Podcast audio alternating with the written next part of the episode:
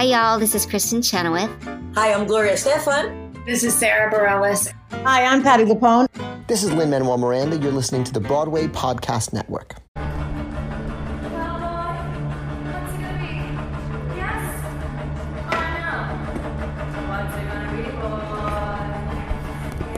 Hi, John Schwab here from Curtain Call, and welcome to episode 79 of the Curtain Call Theater Podcast, the podcast that brings you backstage as close as you possibly can be, often while the shows are actually happening, as in this case, as you can hear, to meet the people that make that theater happen. It's great to have you all here. And if this is your first visit to our podcast, welcome. Uh, you can find all episodes uh, of the previous podcasts on uh, Apple Podcasts, Stitcher, and other fine podcast streaming services. So go back and fill your boots. And if you have a spare 30 seconds, rate and review the podcast to help us be more discoverable to listeners who haven't heard about us. And now for this week's podcast Meatloaf is coming back. And no, I'm not talking about some anti vegan movement. I'm talking about the return of Bat Out of Hell to the London stage after a brief hiatus across the pond in Toronto over the winter, where it went down like the proverbial beast from the east.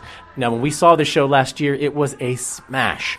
Running at the ENO's London Coliseum, it rocked out to packed audiences and brought Meatloaf and Jim Steinman's music to new and uh, old audiences alike. Uh, I was simply blown away. In fact, we all were here at Curtain Call. We were blown away by the music performed by an uh, what can only be described as an exuberantly energetic company on a completely wild set, designed by Jon Bausor, and I hope I pronounced that right. I mean, he was criminally not nominated for an Olivier Award this year, but hey ho. Anyway, there were so many people in this cast, and. Um, and on the eve of its return, now it's coming up on the 2nd of April, I wanted to give you guys the experience that we had backstage. It was one of our favorite. It was insane. Uh, and no better an example to be in one of the boys' dressing rooms. Uh, and that dressing room of Giovanni Spano, uh, Patrick Sullivan, and Dom Hartley Harris during a quick break while Paradise by the dashboard light is blaring out of the tannoy. And although they're taking a break, and I put that in air quotes, guys. They are busy keeping themselves warm because it is, like I said, an energetic show. And now, throughout this little chat, you can hear mid show vocal cord steaming, uh, working out, guys working out. They're having a light snack, a drink. You know, that is, that's what it takes. Uh, and what it took and will take them to get through this huge, huge sing of a show. Curtain Call's Theo Bosanquet took the reins of this chat as I had to rush out mid talk and mid song to speak to other company members. And just so you know, this is an edited version of the chat. Uh, the full audio can be heard over on curtaincallonline.com. So if you want to hear more of the Bat Boys, as I have termed them, and it's probably not me that's termed them that, I'm sure the Bat Boys are the Bat Boys, head on over there and, and get the full backstage experience. Have a listen.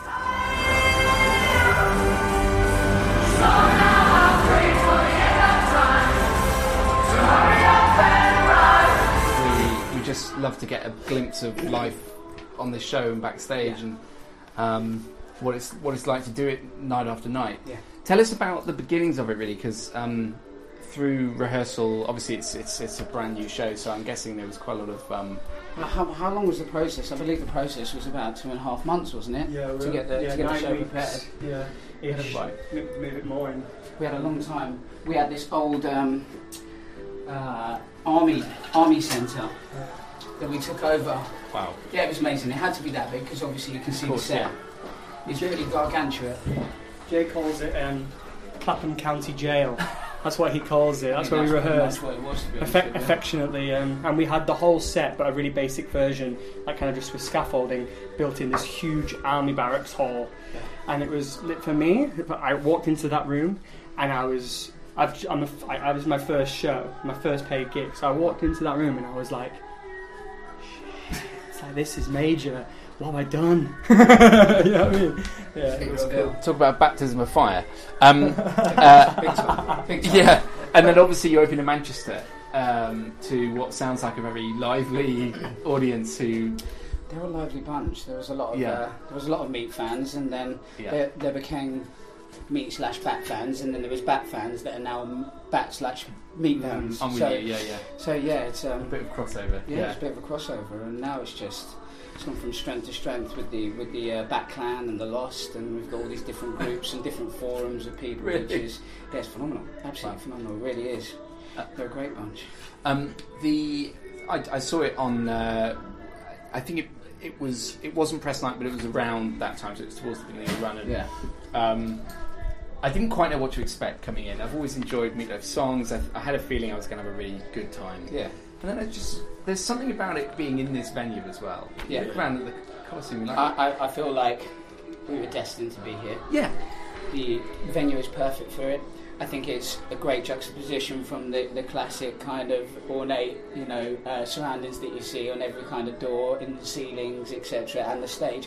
And then all of a sudden you see um, 2100 appear on stage, and it's just, I think it just works so perfectly. Yeah. Works so perfectly. It's a great mix. because it is operatic as well, isn't it? Yeah. the, Yeah, the it music, is. the scale of the show. Yeah, it's, yeah, and his writing as well. it's opera, Jim yeah. Steinman's writing is, yeah, it's great. Really, really good. and to see and to see the Coliseum audience on their feet, Yeah. singing along to Bat Out of Hell, I was like, "Th- this is just one of the most. I had to take a photo. I never take photos in the theatre, but that night I turned around and I got a photo of the audience on their feet at the end. So I was just like, this is such an amazing moment for Euphoric. this It's- venue. It is euphoric. It's joyous. It's at a time when a lot of look, you know, it's a difficult time currently, and um, the show is just such an injection of joy and energy and life and um, all of It that, and that is obviously hugely down to you guys. Clearly, your your enjoyment is is oozing That- off that, that, stage. That kind of the energy that they give us, hopefully, well, the energy we give them, hopefully they give back, and they do. They give it back to us tenfold, and it just pushes us on. It's a catalyst to make us just want to go more and be more driven Yeah. and take the show to the next level every single day. You know, we're on a Wednesday night and you're getting cheers like that, and it's only the third number in, Mm. which is amazing. You don't really get that in too many shows. Um, we're very lucky that we have great material to work with as well. Um, and a true blessing to have been been part of it from the beginning and sort of mould this show to what it is today. It's it's a very physical Honey show. lemon, the honey Honey, and I was. I was going to ask about that. How, how on earth do you keep yourselves and your voices? Yeah, how do you keep yourselves It's fit fine. and your voices Sorry. and your voices kind of well functioning? Because um, it must it's a hell of a sing. It's kind Yeah, of uh, he says drinking his Pepsi now.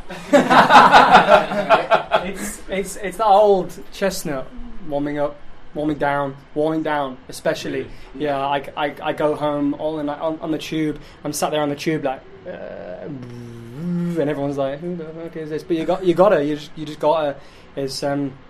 It's so important, and I've found that that's literally what's carried me vocally. I don't have to do big screams, and like these boys, like they get quite big, big numbers. My numbers quite a character, quite, quite condensed and um, quite personal. Yeah. Um, so I don't have like big screen numbers like these Mm. boys have like two out of three dead ringer Yeah. objects in the rearview mirror. They're like they're like the best way I can describe them is like driving songs. You know what I mean? It's like it's huge. It's a good way Yeah, of I mean, it. the, yeah. sound, the sound in the auditorium. It was just so nice to go to a music and go and be blown away by the sound, like Yeah. the, the wall of sound. I mean, but you guys are lending your voice to the instruments and actually going over the instruments and kind of that. Yeah, objects in the rearview mirror is a huge thing, and it's a really and you go, it's not going to get high, it's not going to get high, and it gets higher and it gets loud, it gets more belty. It's you know, and they just leave it. You got you got those like sections where it's just the top A or the B flats or whatever, and it just goes and it keeps going and it keeps going. But it's a power, it's a power ballad, isn't it? And also it's super empowering as well. So I feel like yeah, you have to condition your voice and you have to be like that. But once you're in and you're emotionally in, I feel like that gives you an extra three, four notes at the top because you're so in. I'm so invested in what he's saying right at the beginning of the song um, when Jagwire starts it. Um, we, we, you know, he says his journey, his little soliloquy, and then, you know, obviously Blake says here's Patrick O'Sullivan, um, and then obviously I get to do my bit at the end. We're all just so in, so invested, and it just whether whether it didn't even come out properly or not, I think that you buy it, and you and uh, you know, it's um, yeah. touch wood, it's been alright Good. so far. Your adrenaline is just going Yeah, so much, yeah. you know. Like it's hard, kind of, not to just be there, be in the moment. Yeah, yeah. It, it must be like getting onto some kind of. Um, I mean, roller coaster is a cliche, but just getting on at the beginning of this kind of ride Yeah. and kind of getting off at the other end, just. Yeah. It's one of those roller coasters that starts at 90 miles an hour. You know, it doesn't take you up the hill It doesn't slow. stop, No, yeah. right out of the gates. You know, we just come in with all revved up, and that's just such a beast. I mean, this is only my third show, and I'm still dying. I don't know how how these guys still do it, but like you can still see people backstage like trying to catch their breath after that number. It just is. I don't know if it'll ever let up, but uh, you know, it's it's it's a lot of fun though. What's your favourite moment in the show? Um, right now, I'm having a lot of time doing two out of three is, is a lot of fun, and uh, Dead Ringers a lot of fun as well. Um, there's like that '50s quality to it, you know, that I that I really love. That, uh, especially after uh, kind of all like the ballads in Act Two, I feel like it's come to fun to come right out of the out of the gates with that and just be like, all right, let's like wake up a little bit. It's positioned in the perfect place, isn't Yeah, it? yeah. Eleven o'clock number. Yeah, yeah. it's fun. It's a lot of fun. Yeah, it's hard actually. The I love the death scene too, man. Like that's so great, and it's it's weird, but it's I need to like be able to see you back here after that scene immediately, or else I'm like still in that headspace. Like you walked in the dressing room yesterday after the scene, and I was like, all right, he's not dead. He's actually alive. all right, cool. We're okay. We're okay. Like It's, um, yeah. It takes it takes it takes it out of you. It takes it out of you definitely. I think bet, yeah. there's some and there's and there's some really cool themes throughout the show, and we don't focus on them too heavily as well. You know, we, we could have really gone to town on Falco Towers and stuff, and you know what that kind of represents and stuff. But it's it's it's more that takes a backdrop to the kind of the social problems between these people, like th- things like you know, Falco will do anything, anything to protect his daughter, even to the point of putting her in, you know, detriment. And, then it's the same with Tink. He will do anything for for Strat, even, and he becomes blinded by that passion and love, and and that, and that's kind of what all the characters. And in the New York Times, there's a chap who wrote about it in the New York Times. Um, he said that Ben it's a it's a it's a really Ben Bradley. It's a Bradley or Bradley. I can't- Bradley. it's a really cool exploration of the meaning of the word word love, and that's kind of what he said at the end of the, the article. And that's I think that's bang on. Every single one of these characters is, expect, is experiencing a different type of love. Yeah. You know, there's the love between a father and a daughter. There's the love between two friends that could be more. There's the love between you know, an old flame and, you know, like kind of like sexual partners. They've been sleeping together for a long time and that's dwindling out. There's lo- teenage love. And it's, it's, it's as a show, I love that, that it's, like I said, like an expression of love and back to the title song, I think, of the show, which is anything, I'll do anything for love and stuff. I think it's quite interesting. That's a really, really lovely way of putting it, actually, and that's something that definitely came across to me. That I was like, "This is, I'm, I'm, this is really emotional." Like, it's a, it's just got everything, and and as I said, I didn't know what to expect coming in. Um, and yes, I had a great night, but also got taken on a genuine journey in a way that it doesn't feel like what you might call a jukebox musical or something where you've like shoehorned songs into No, yeah. a story. It feels like the the, the the songs are very much the service of the story. They are. as and I opposed to the other way around. Uh, they did a, a Q&A a while back, and the video of it is online the producers, um, uh, with the producers and the writers. And someone said something about them writing a jukebox musical, and I remember one of them being like, "Well, it's not exactly a jukebox musical because jukebox musicals usually take songs from places and try to piece them together to make a show." Jim wrote this musical originally back in the day with these songs in mind for these characters. This was a show that he wrote, so this story existed, you know, um, already. So I think that's why it's it flows so well because each song has a specific purpose. It's not just like, eh, we can maybe put this upbeat number in here and this ballad here. They all serve a purpose for specific characters that he had in mind while he was writing it originally. You know?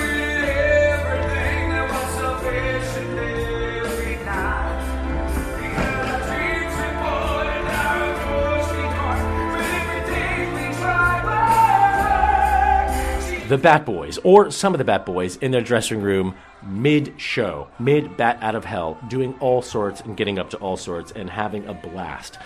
If you are a theater professional, head on over to curtaincallonline.com, sign up for a free profile page. All you have to do is create an account with an email address, make up a cool password, away you go. You can follow us on all the socials that's Twitter, Instagram, and Facebook at Curtain Call. Uh, we'd love to hear from you. If you have any suggestions or feedback for the podcast, just get in touch with me via any of the social media platforms I just mentioned or write to me personally at john at curtaincallonline.com. Now, I have to end with a huge, massive thank you to Giovanni Spano, Patrick Sullivan and Dom Hartley Harris, and all of the Bat Boys and the entire company of Bat Out of Hell, the musical, which you can watch at London's Dominion Theatre. It opens on the 2nd of April, runs through July 28th. So uh, go watch this show. You will see nothing like it in the West End. You will definitely hear nothing like it in the West End. And be sure to catch the full chat on our website at curtaincallonline.com. Thanks for listening to this week's episode of the Curtain Call Theater Podcast, and I will catch you all next week. Bye.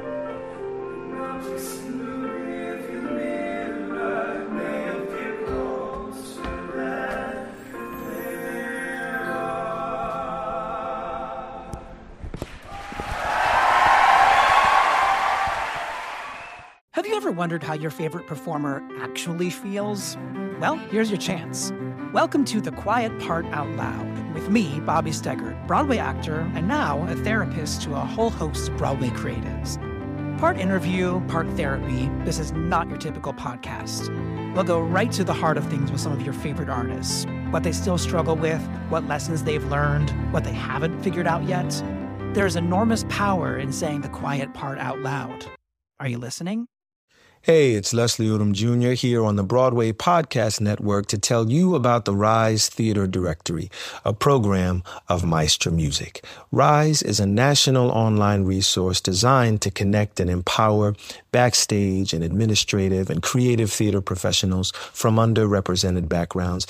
If you work or aspire to work in the theater community, this can help you find your next project. And if you hire theater professionals, search the Rise Theater Directory to find your next team. Create your profile now and get more information by visiting risetheater.org. That's theater with an R E R I S E T H E A T R E dot org because only together we rise.